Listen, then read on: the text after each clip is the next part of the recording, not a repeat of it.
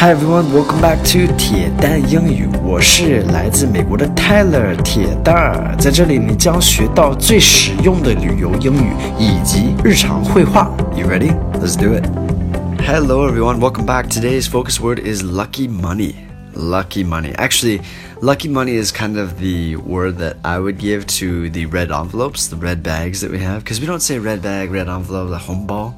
Um, so maybe you could call it like lucky money. I'm not sure. It's actually a pretty loose translation. Some American culture here is that we don't really give money as a present, but only occasionally we, we will do this. So it's just not very often. 在美国不经常就是送送钱随钱 like that. Just uh, sometimes we do.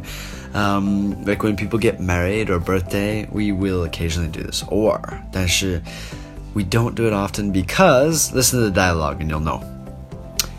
The wedding is tomorrow. Any ideas for a gift?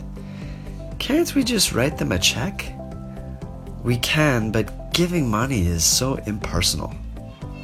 Okay, so the wedding is tomorrow. Uh, 婚礼是明天，明天是婚礼。Any ideas for the gift？这送什么礼物？你有什么想法吗？So any 任何 ideas 想法 for a gift。 就是给礼物这块。